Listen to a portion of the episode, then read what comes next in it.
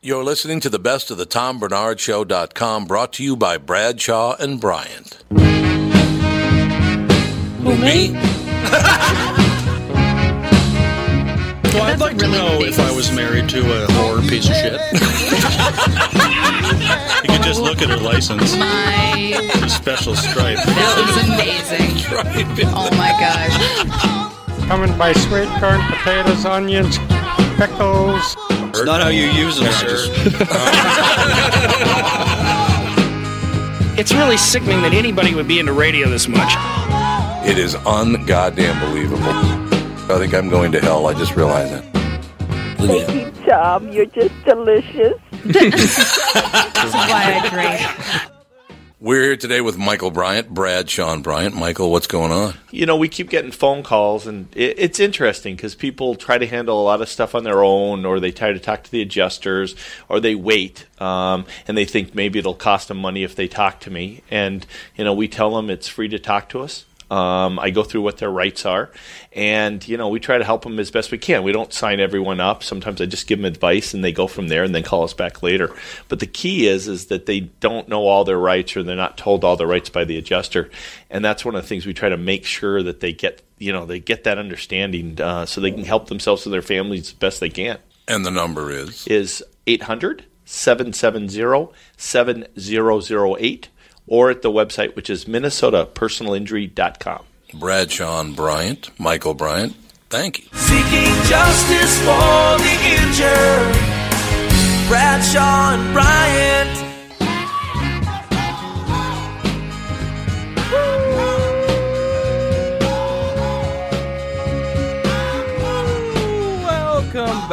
Back, everybody, to another episode of the Best of the Tom Barnard podcast brought to you by Bradshaw and Bryant. Kicking off the show this week, we had Jayson Arrington calling in, talking about how you can sometimes find gold just sitting in a field, and his new show, Iron Resurrection. Next.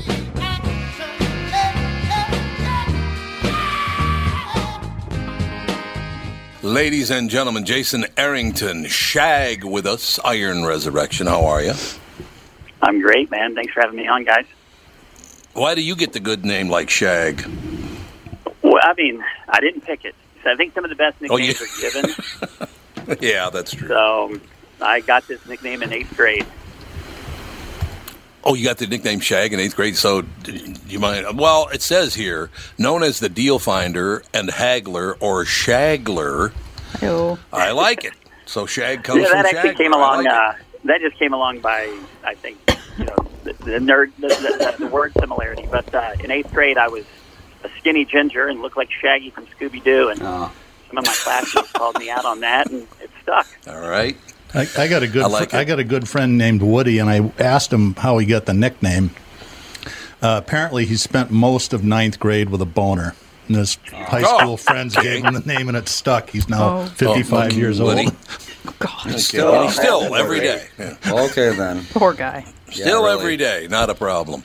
Uh, in any case, Shag's also featured on Iron Resurrection Refueled, where the cast tells off camera stories from season two. Uh, in season four now, as a matter of fact, Iron Resurrection. Uh, Shag, let me introduce you to Doug Sprinthal. Just Dougie, you'll be fine.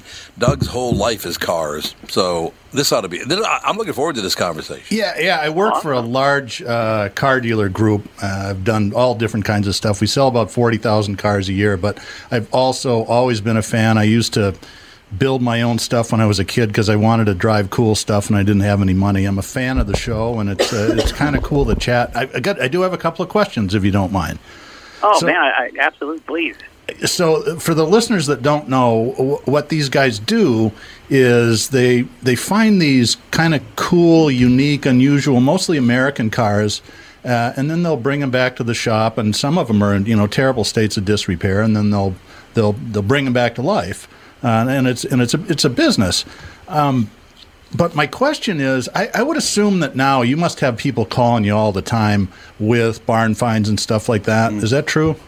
Th- that's really one of the coolest things. Is you know we do have quite a few customers. The show has given us exposure, and so you know the waiting list for builds right now is pretty long. Uh, but to your to your question, we do get these calls now where they're fans and they will let us know about these uh, yards or collections where someone may have passed or inherited a collection, and we get first right of refusal, and it's a it's a blast. It's a lot of fun to get out there and really know that we're the first people to walk these yards. Yeah, so Uh, basically the show has managed you to not have to work very hard anymore. But my my next question is, when you guys were just starting and nobody knew who you were, how did you find stuff? Because there's a lot of of people that are friends. always. I'm sorry. Go ahead. Oh, I was going to say, you know, it's the word of mouth and the friends, and you're just reaching out to contacts. Uh, you know, it, I think it's always been that way, and then the internet and everything just kind of helped hurry that along, uh, especially with social media. Well, I got one example. I wish we had talked to you about, I think, a year ago. So I think it was 50 or so years ago, uh, out in the uh, Deadwood area, someone drove their car down a cliff, hit a tree, and left it there.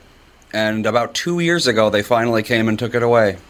So that, that car Oh was sitting there for like 50 years, just right into a tree. No one took it. Nope, no, it was too hard to get out. They were like, "What? Oh yeah. Why even bother?" There's all sorts of stuff like that out there. Actually, you drive along, you see farm equipment that has become, you know, like part of the scenery. It's just, it's It- it- 40, 50. It's got a tree going through it. It's Yeah. lifted off the ground. Oh yeah, it's so heavy. It's like you know, no one cares enough to go get it. So hey, if you want, if you want to go find a whole bunch of very old stuff that you can restore, the Western may, South that may Dakota, be beyond that may be beyond restoration. Probably, or, yeah. uh, or repair. probably 50 years of rotting. Yeah. So, Yeah. Shag, what, what, tell me about your favorite find of all the cars that you stumbled across. What one sticks out in your mind as being, oh, my Man, God, this is so cool? That's like asking what my favorite kid is. Which one of my kids? there you go. You know, I, I love the unique stuff. It's not always going to be the most popular, but there's a lot of really cool, unique things that, that pop up. And, I, and, and I'm a big fan of the Cadillac. To me, that was Hollywood. That was luxury. That was glamour. And I've owned a few Cadillacs, and they're just so much fun to drive. So I, I love coming across, you know, those big cruisers uh, like that. But really, it's just it's kind of also the the pursuit, the hunt. Uh, is has there ever been one that you really wanted that that got away from you? That you just couldn't close the deal, and you're just kicking yourself for not buying it. Well, there, there was one that we actually built that the customer that I really was hoping something would fall fall through and it would end up in my lap, and that was the uh, the Cadillac from season one, our finale, the '64 convertible. Uh, you know, just watching the guys build it, watching the process and all the work they did, man, it was tough to see that one go. I owned a '68 DeVille convert years and years ago, and I loved that car. I, when I sat and I got divorced, I had to sell it because I moved into the requisite townhouse. It was too long to fit in the garage. Oh, I bet Sounds you could have about moved into the right. caddy. yeah, it was longer than a suburban. I think it was about 23 feet. Yeah, that's crazy. Anyway, I, I, I, I got a couple more questions for you. I, I saw in your bio that you've been uh, uh, commentating at Barrett Jackson a couple of times. Well, I got asked by Motor Trend last year to, to come out for the uh, Scottsdale auction, and I did a lot of off the block spotlights. So I was able to. Uh, they they gave me the opportunity to walk around and check out all the uh, the vehicles, and I, I had like a daily pick, and we did a feature on on uh, one vehicle a day. Oddly enough, my wife loves Barrett Jackson. When we first got together, and I was a full time used car buyer for a number of years, I bought probably 10,000 cars at auctions. Um, but I would always watch it because this is the, the stuff that I really love. And she came down, she goes, What are you doing? And I says, Well, I'm watching a live auction. She goes, Don't you do that for a living? And I said, Yeah, but not these cars. And so she sat there. yeah, there. this one's different. Yeah. And she sat there for four and a half hours. And now every winter we'll go down on Saturday and then Sunday and play the game where, you know, guess how much this is going to be. And I can usually get some of that stuff close. But what I've noticed, especially this year, and maybe you have a comment on it, what they call the uh, the resto rod. So they take a classic car and then they rebuild it to specs that are way beyond what the car ever was when it was new. I mean, twice as much horsepower, you know, super cool body work and all that sort of stuff. Makes they're really unique vehicles. But you know, in the past, the originals always seemed to do more money, like a '69 Chevelle or whatever it is, split window, uh, '63 Corvette. But now it seems like the resto mods, the really nice ones, are bringing more money than the originals. Do, have you noticed that? Well, and that and that is crazy because normally when you do a resto mod, you're doing it for that customer, like their their specific taste and uh, you know what they want. So you're, those are those are normally considered like a passion project because you're you're, you're taking Right. something, you're building it to a, a, a, a you know, request or a taste, and then it's for that person. So it'll be tough to resell. But I did I, I did see that I did see that some of these customs. I guess it's more general customization now as a whole, and those are selling, and people are getting away from doing the full you know uh, numbers matching restoration. Yep. But it, it is it is fun to sit there and do the guessing game, and it also depends on the time of day because it's after happy hour. Yeah, Uh, it- Saturday night is not the time to buy a car, Barrett Jackson. No, no, They I had can a, never uh, guess those prices. A triple black Contin 66 Continental convertible, and I had it guessed at maybe like 140 grand. It was a nice car. It cracked $300,000. Man, And yeah. My It was- wife's it was, like- it was getting it was getting thick in there. Then. Oh man, it was. You know, and it's and they stall out and they keep and then they kept going and it kept going and kept going and then all of a sudden, you you know, you paid too much at Barrett Jackson when the auctioneer starts clapping. Oh yeah, exactly. like thanks for the vacation. That's right. yeah. But it seems to me, and I'd, I'd get I'd like to get your opinion on this. I think the real bargains are actually on Sunday morning. There's a lot. Well, they're also during the week, like Okay. leading up to it, like the daytime, and and like during the week, I've seen some really good deals. And uh, yeah, Sunday morning's good. I think honestly, I think it's any time before the bars open. You you kind of get some really fair deals. It's a pro buying tip from Shag at Barrett Jackson. If, if you've never watched it, it's really it's really a fun thing. It, it- my wife is not a car person, but she's it's it's fascinating. It's for those of us that bought cars at, at real auto auctions. It's slower than death because they'll spend four or five minutes selling a car, but it's still uh, it's pretty cool. It's, Saturday is definitely a fun day to watch. If you've never watched it, tune it. You know, tune in on Saturdays. It's a lot of it's. it's they give a lot of backstory, a lot of history. There's also a lot of charities. Uh, people donate cars for uh, auction for charities, and it's yeah. I always enjoy watching that Saturday afternoon and evening uh, auction because of all the great causes and you know the the the backstories on a lot of those cars. Yeah, the the serial number one 2020 Corvette, which is a big deal car. Uh, uh, Rick Hendricks, who owned, uh, former race car That's driver right. and owns a whole buttload of auto dealerships, paid three million dollars for it, and the money went to charity. General Motors turns that money over to charity, which is re- that's really a cool thing. Yeah, yeah. I think last year, or eight, maybe it was 19 or 18, a car sold for charity, and then the guy turned right around and replaced it on on the auction, and then sold it again, and that money went back. It's like d- doubled the income towards the charity. It was pretty cool. Nothing like old white guys that get drunk and want to give a lot of money away. That's awesome. I can't wait to become one. yeah, right.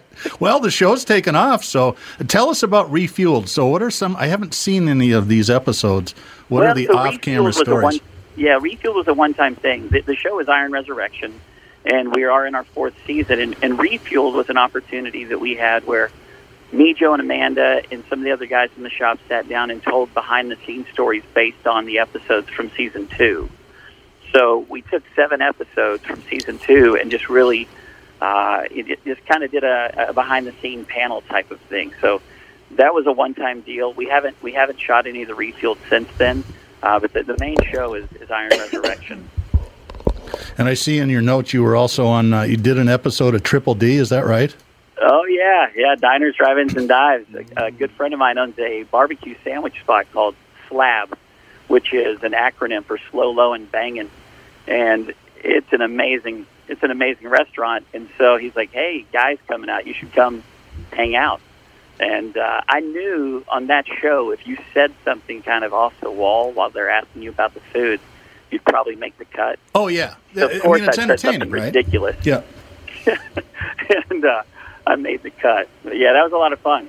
Did he did he have his uh, red Camaro there? Does that travel He with him? did. Every, he did. Okay, good for him. Absolutely. He uh, the the host of that show drives a particularly nice. It looks like probably about a '68. Yeah, yeah, I was going to say 67, 68 convertible. That's a custom color. House of Color actually made that color for him. Oh wow. So I don't know if it's Guy Fieri, Fieri Red or, or what it's actually called, but I do know that that is a one-off color made by House of Color, which is kind of cool. Thank God they didn't paint the car like spiked blonde. Oh, God, weird yellowish. I agree. yeah. You'd have to keep repainting it. Yeah. So is is your is your shop in uh, Austin?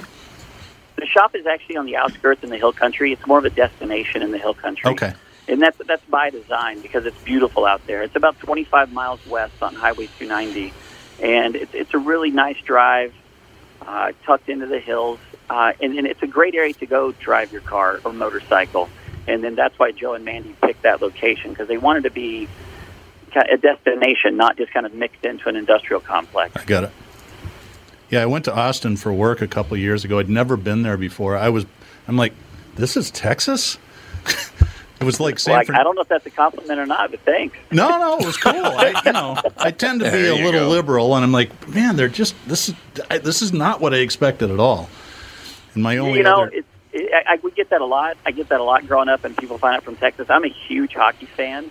I always have been, and in Fort Worth, where I was born and raised, we always had minor league teams.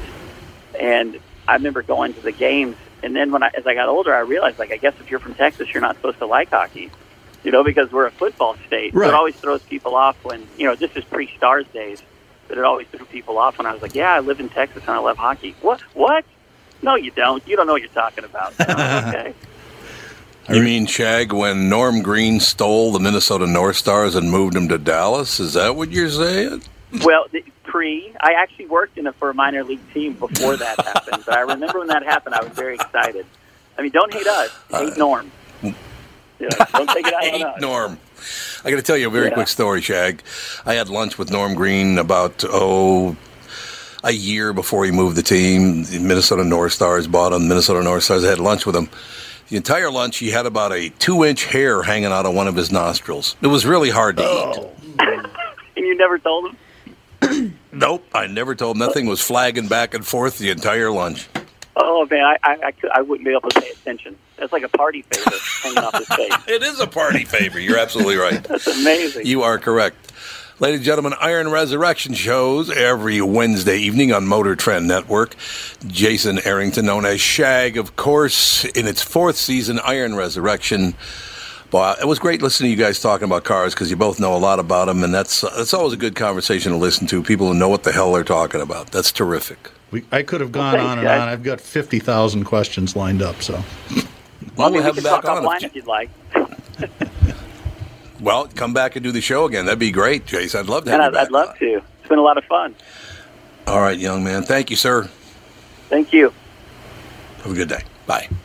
Bye. Jayson Arrington, Shag, ladies and gentlemen, from Iron Resurrection. We'll be right back with the family. Best of the Tom Barnard Podcast. My pappy said, son, you're gonna drive me to drinking if you don't stop driving that hot rod Lincoln.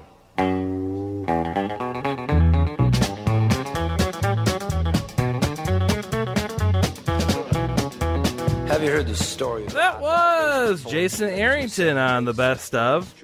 Coming up next, we had Aaron Kirman on the program talking about his show, Listing Impossible, selling giant, giant, giant houses. Next! just won't stall. With a four-barrel carb and a dual exhaust with four eleven gears, you can really get lost. Got safety tubes, but I ain't scared. The brakes are good, tires fair. We can ask Aaron. Aaron would know. Aaron Kirman, ladies and gentlemen, listing impossible. Kirman and his team tell stubborn multi-million dollar mansion owners what most other agents won't. They will tell them the truth. He'll do whatever it takes to get their challenging property sold. But first, he must convince them to let go of their pride, recognize their mistakes, and follow his plan. I couldn't agree more, Mr. Kirman. How are you? Uh, you damn right, Tom. I know what you're saying. Can Aaron not hear me? He should be able I, I just, we just, we just were able to hear you. We were having some challenges, but we're on now. Well, it's good. You're at the right place because I have challenges every day, Aaron. Oh, well, welcome to my life. Welcome to my life. I'm right there with you. No, we were just talking about. Seems like Uh, the better actually- we do, the more challenges we get every day. I understand that completely. It's uh, it's kind of interesting that the, what we're talking about, Listing Impossible, CNBC original series, Listing Impossible. Uh, there are three episodes left this season, as a matter of fact. Aaron Kirman and his team tell stubborn multi-million dollar mansion owners what most other agents won't. They tell them the truth. That's got to be hard, Aaron, to tell tell tell those guys the truth. You know, it's, it's surprisingly easy. We, uh, we, we really love to do it. Uh, and it, it's part of who we are. Uh, we we diagnose problems and uh, we don't sugarcoat it. Uh, but what's really interesting is the reactions that, that they give us. I would imagine that's true. Now, I do have to ask you a question about this because we're talking about houses that have massive uh, property tax uh, property taxes on them. Since the whole salt tax thing went away with the, and again, I'm not going after the Republicans or Democrats or Trump or Bloomberg or anybody. I'm just asking. Since you cannot write off your property taxes on off your federal return now, did that crush those homes, or at least do a lot of damage to them? You know, I was very nervous about it at first, but but to be Okay. fair, we really we really haven't felt much of a difference. Um, Really? You know, it seems the rich are still getting richer, and uh, you know, I specialize in selling uh, in California, and uh, you know, people still want to be here, and it seems as though they're willing to take take the tax hit. You know, I'll say this very quickly. It's off topic, but you know, you sit around and you watch television, and then ten years goes by, and all of a sudden everybody's worth sixty billion dollars. Aaron, how the hell did that happen? Man, I ask myself that every single day. Uh, you know, I grew up from uh, a very modest family myself, and um, I look at the numbers that cross my desk uh, on a daily basis with people buying all cash, and it's unbelievable how much money is out there. Uh, and it's Oh. not just the, you know, 50, 60, 80 million dollar houses I sell or five or six. Sometimes, we, you know, we see it at the 500 and 800 and people are just paying cash for these properties. really? So, yeah, it's, it's, it's, it's shocking. Um, it's shocking. I mean, there's just so much money out there, uh, and I always wonder how everyone. I mean, how everyone make it, how, how everyone got to that point. Because Right. not everyone, but you know, obviously specific people. But you know, it's tough out there, and it's it's not easy to make a dollar. Uh, and so uh, it, it's quite fascinating. But what I've noticed is the people that have made it and people that do have that kind of money are very, very frugal with their money and, and really tend Oh, yeah. to watch every penny. And that's Mhm. why my job uh, oftentimes is so hard. And so when people watch our show, they see the reaction of people pretty much not wanting to spend money to sell a house and and sometimes you know money money does not buy good taste and sometimes a lot of people have made very bad decisions in their real estate purchase Right. I can understand that. Now, L.A. Nick uh, has a, a, a. You have that question about the most expensive home ever sold. Yeah, so I, I just saw s something recently. It was one of the most expensive in, in California. And I also wanted to say this. I know a lot of, I spent a lot of time in Calgary, lived in Cal- Los Angeles for a long time. And I have a lot of friends who rent their homes because they get so much money. It's like 30000 a month for a, for a month. Really? For a nice house up in, oh. up in Mahone. So they rent them out and they rent apartments because they're making crazy money a month just renting their house. But I did notice almost every single person that I know who's renting their home, the people that rent them are not from are not Americans.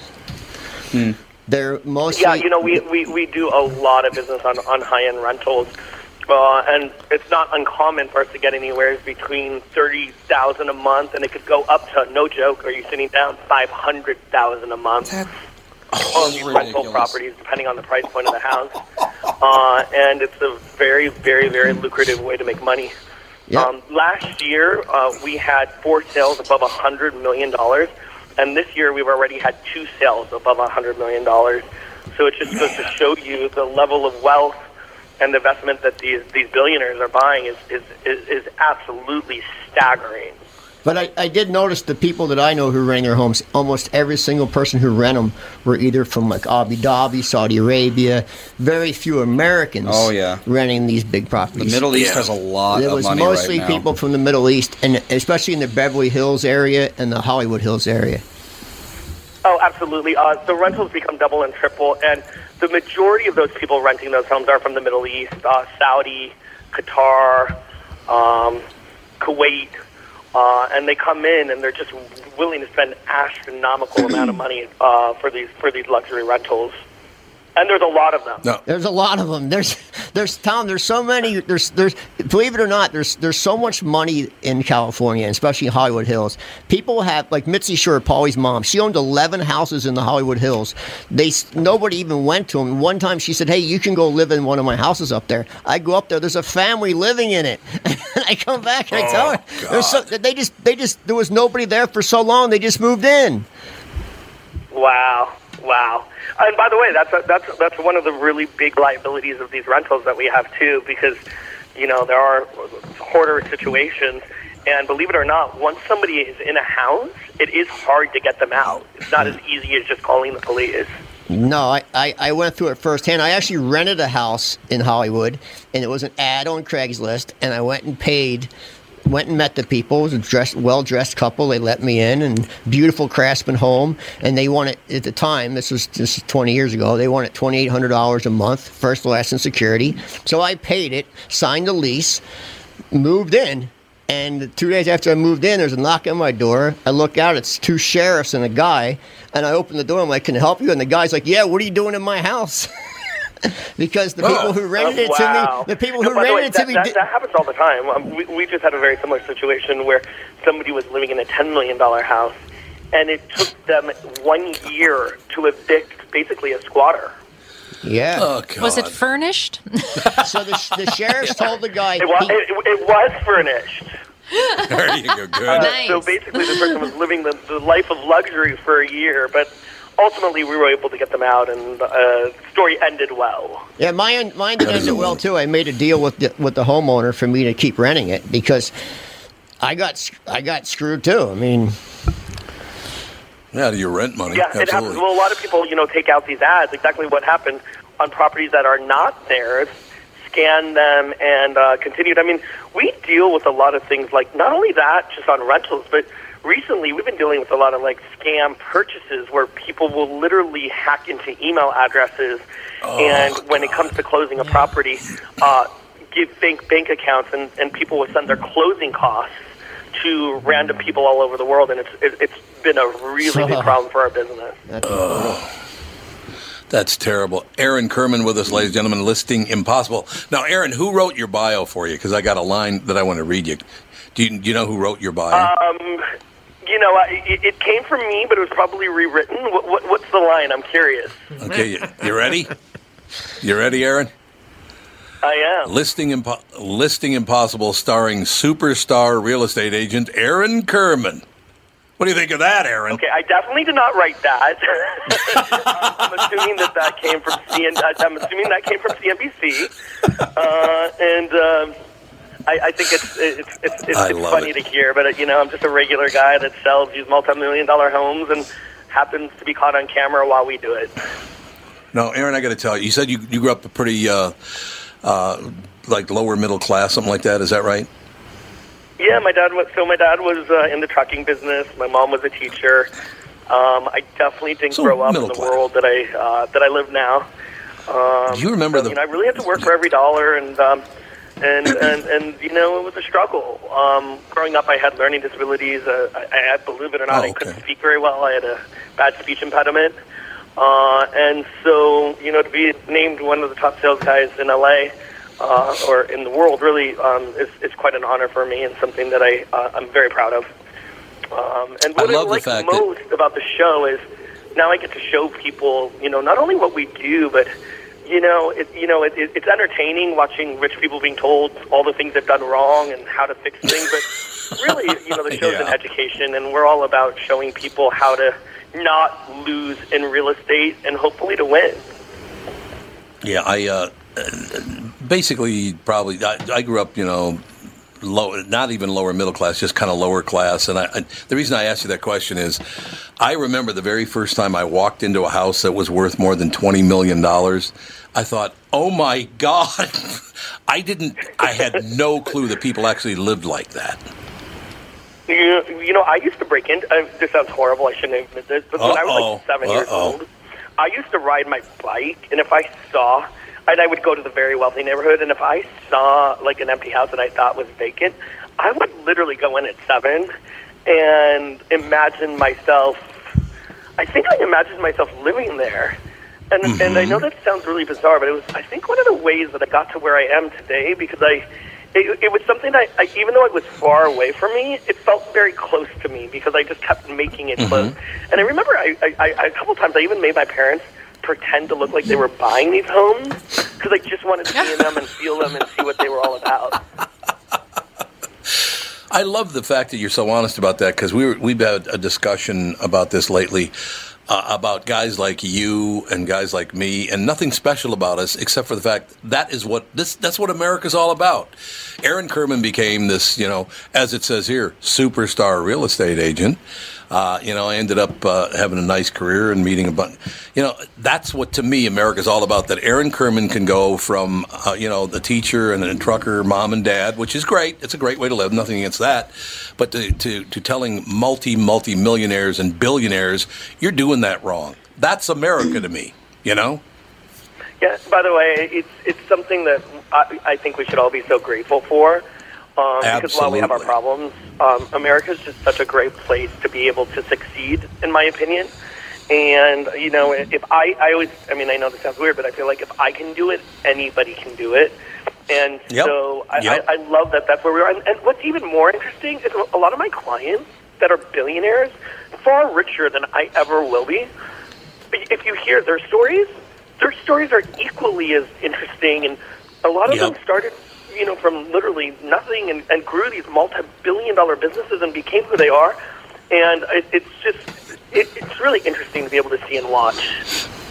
It is. It is a lot of fun to watch. I think people living vicariously through you, watching Listing Impossible against on Wednesdays at uh, 9 o'clock Central Time, 8, uh, 10 o'clock Eastern Time, of course. Three episodes left this season of Listing Impossible with Aaron Kirman. I think people are living vicariously in these houses as you show them these things. They picture themselves telling a billionaire, definitely. you did this wrong, right? Yeah, well, I think it's a little bit of a, uh, aspiration because you know our show is a gateway into these luxury houses that a lot of people cannot get into. So it starts with what I call house porn. You know, it gives that it, it's that sensation of that house porn moment, and then when you add on, um, you know, a combination of rich people being told what they don't probably want to hear, and then on top of it, you know, we have takeaways. Um, ho- hopefully, the the mix uh, has been really well. It has been really well received, and it's it's been so fun. And I've gotten so many comments from so many people that are just really grateful for being able to, you know, watch what other people's mistakes are, so that they don't make those same mistakes. Mm-hmm. No, that makes complete sense to me. I think it's, I think it's a terrific. How much time do we have left with you, Aaron? I don't want to, I don't want to hold you up, but I have. I, I, A couple more I, questions. I, I'm, uh, you tell me. Okay, how are we doing, Andy, on time? Uh, we are two minutes over. Oh, we are. Uh, would you mind if we take Uh, a very? I just got a text saying we need to move on. With Oh, we do Aaron. that. Yeah, they just.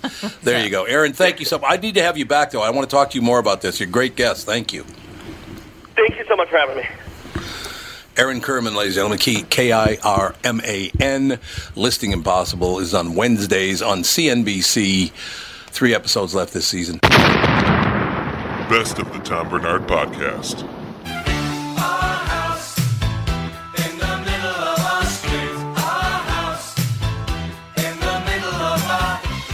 That was Aaron Kirman on the best of. Coming up next, closing out the show, we're opening up the oh, all the way back to episode number 516 with Christo Doyle, the the the inventor, the creator of Gold Rush. talking about real gold now. Next. Father gets up late for work. Mother has to his shirt. Then she sends the kids to school. Sorry about that, Christo. Yes, how are you? I'm sorry, my phone started. I thought my ringer was off, but it was not, and I got no clue what I'm doing, Christo. Let's be honest. Don't worry, me neither. Christo Doyle is the series executive producer and on-air host of the pre-show called The Dirt, which pulls in big numbers, by the way. Christo gives an inside look uh, to the on the Discovery. I love the Discovery Channel, by the way, Christo. I, everybody does. Everybody loves Discovery, don't I they? do. Good to hear. Does Very good to hear. Discovery Channel's number one rated show, Gold Rush, and The Dirt. The Dirt. Uh, Yeah, I mean, Gold Rush. Just those two words together, everybody gets excited. Doesn't matter what you're talking about, even. I mean, this thing that, that's going on in North Dakota right now with the oil. Some people still refer to that as Gold Rush anyway, even though it's oil. Uh, those two words put together for the last what 150 years in America. That's a those are big buzzwords right there. Absolutely, they sure are. So tell me about. You want to talk about the dirt first or Gold Rush? Well, you know, I mean, uh, let's talk about Gold Rush. All right. You know, because I think uh, the, the dirt kind of happened by mistake. I like that. I was I was kind of thrust into something that I never thought I would be thrust into. But you're right, Gold Rush um, has kind of been a, a phenomenon for us. Um, it is the number one show on our channel. We are going into a very exciting season five um, on October 17th at 9 p.m. And um, I'm real excited about it. We got some incredible stuff that happens this year. Um, a lot of twists and twists and turns, and uh, the most gold we've ever had this uh, this season, which I can't often say that. I, I should mention, by the way, it's eight o'clock Central Time because we're in the Central Time. zone. Exactly, exactly. So uh, the dirt's on at seven o'clock Central, and Gold Rush is on at eight o'clock Central Time. Yep. On the Discovery Channel. You said more gold than ever. Yeah, more gold this season than ever, which is, uh, you know, something I worry about every year. Um, I think the viewer obviously likes to see what we call the what we call the gold cleanups when these guys weigh their gold. Um, we see a spike in ratings when these guys do those, um, and we have more of those this season than ever. And um, um, you know, I'm not going to give away who who who weighs what, but um, we get more than we've ever gotten, which is uh, truly exciting. And I think it will um, rope in a lot more viewers. Now, do most people think you know the Klondike or or, or wherever? Do, do most people think that the gold rush is over and there's just no more gold out there? Uh, the average viewer, do they or do they think that way? Yeah, absolutely. I mean, up in this area where they're mining is outside Dawson City, where the the um, the gold rush that we all think about uh, happened. It was 1896 to 1899, um, and that's where a lot of you know that's where Bonanza Creek was. Um, that's where um, you know the the, the three year rush really happened. Um, and you know they they basically had written very primitive tools. Yeah. Um, and they pulled stuff out with shovels and you know a lot of surface gold. Um, but there there's a lot of gold. Um, this this type of miner is called this type of mine is called placer mining, and it's um, you know down at bedrock. So you know you got you need heavy machinery to get down to bedrock uh, to be able to get it. So there's still a ton of gold up there. You know, what is, I know, I understand that gold is a metal, it's a precious metal, no question, but why does it form in only certain places? Yeah, what's up with gold? What's up with gold, Christo? You know, I, I think this show um, has worked for us for a lot of reasons, right? It's it kind of ticks all the boxes. We got great characters, we got great story, and we have some treasure hunt. Um, and and and the and gold is a treasure hunt. You know, it's it's yeah. There's there's there's uh, history to it. There's mystery to it. Um, you know, they they drill holes. So a lot of what they're doing is drilling and looking for um, the best gold per yardage. That's how they do it. Um, and you know, they they punch holes in the ground down to bedrock, pull up test samples, and whichever uh, had the best de- uh, test samples, they'll they'll follow a gold streak. And they have basically gold streak, which are you know ancient rivers that moved gold down the rivers, and those uh, rivers dried up you know eons ago, and that's where they're, they'll they'll go hunt the gold down. How, how deep do they have to go to find? Uh, everywhere's different, Okay. you know, and I think, you know, I'm, you know, I live in the city. I grew up in the city, um, and they let me know that every time I see them. But you know, they they um, uh, these guys will. What's interesting is there's permafrost in a lot of these places, and permafrost is a real pain in the butt for those guys. So to break through permafrost, they have to be on really valuable land. So, you know, they put a ripper on their dozer and they rip the permafrost. A lot of times they have to let the sun, the Klondike sun, which you can imagine isn't out a whole uh, hell of a amount of time. Not right. That you know, then thaw that permafrost. But most of the time, they're looking for thawed ground. They're looking for ground that's that's not frozen and isn't that deep to uh, down to the the um, what we call the pay gravels, which is sitting right above right above um, bedrock. And once they get there, they're at the pay dirt. And when they're at pay dirt, that's what they run through their wash plants. Now, Christo, back in the day, the big gold rush. What what were the years of the that three year run of that gold rush? Uh, 1896 to 1899 is when Okay. it really happened. Around 1899, people started pulling out of there. And which what was the like for a big uh, a big money making run in that three year period? How much money are we talking back in you know eighteen ninety nine? You know, a, a, a very few amount of people made millions of dollars. That's what I thought. Yeah, I mean, I you know, everyone thinks that everyone cleaned up, but if if you didn't die, you made very little money. Um, and, and most left the Klondike, um, you know, very defeated. We watched a mini series about that. It's called Klondike. Yeah, Yeah. yeah, and it didn't it didn't sugarcoat the whole situation at all. I didn't think. No, it was miserable. Yeah. It was a miserable experience, and it was cutthroat. Um, you know, and these were a lot of desperate people.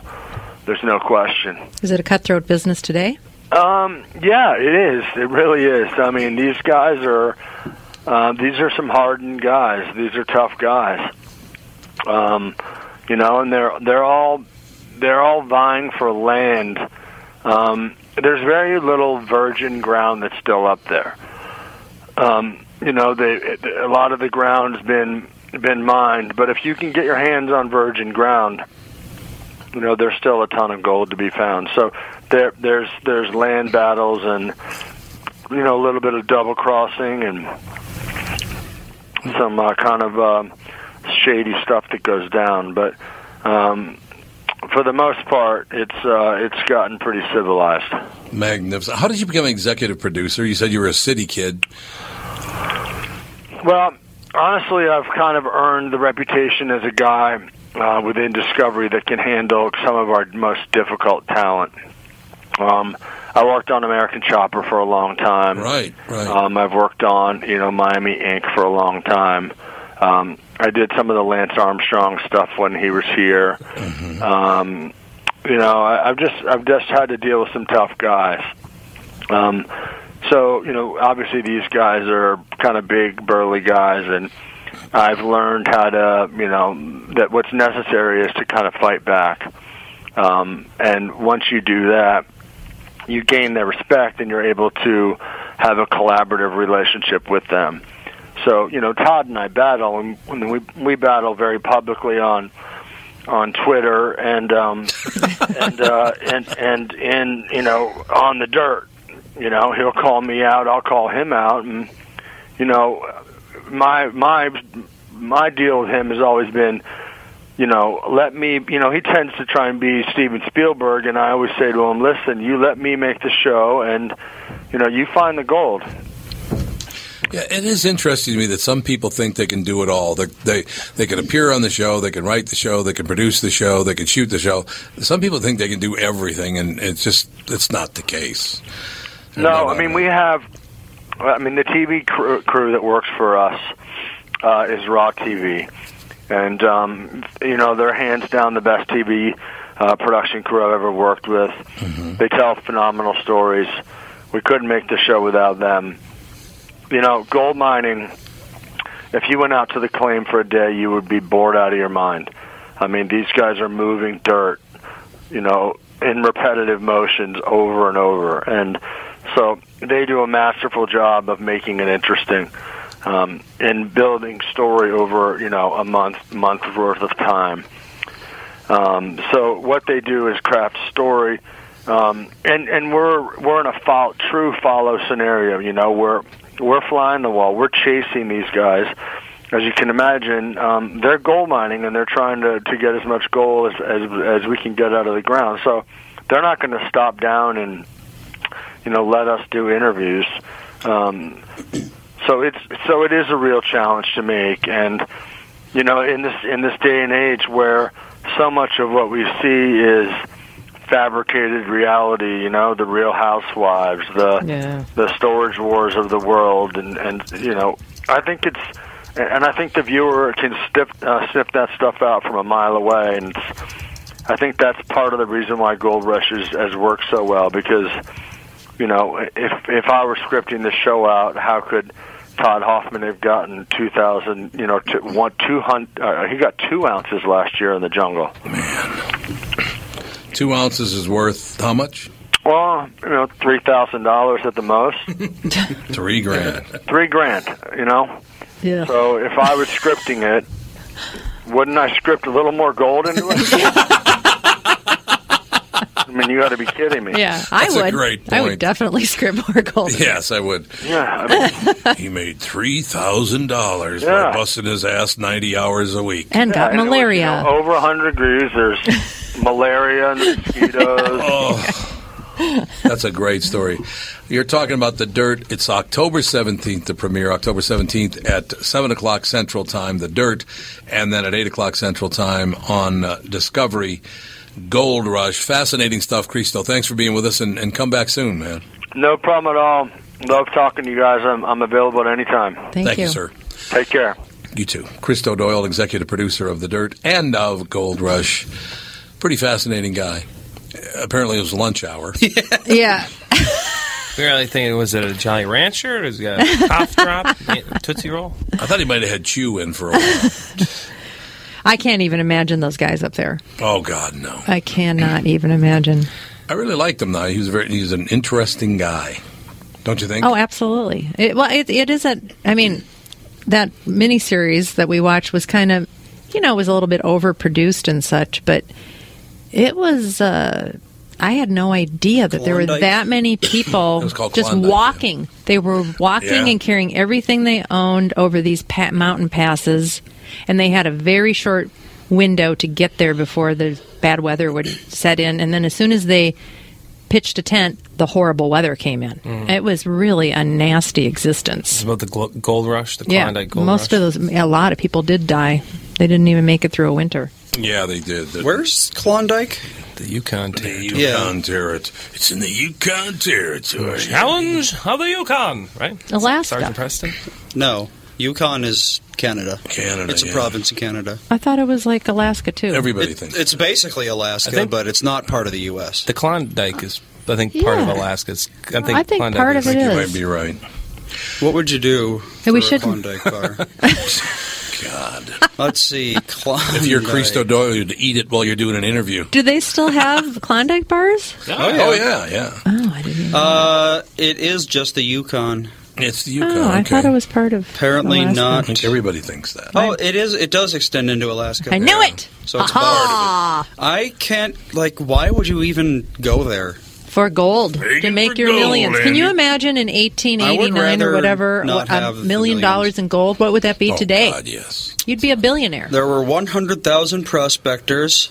30,000 made it there, and 4,000 found gold. So yeah. Oh. all in all, it was really worth it. One out of 25 people actually found some gold. Yeah, and that doesn't say a lot of gold, No. just some. Yeah, and they were constantly trying to swindle each other oh, out yeah. of their land deeds and all this stuff. It was Right. yeah. Yikes.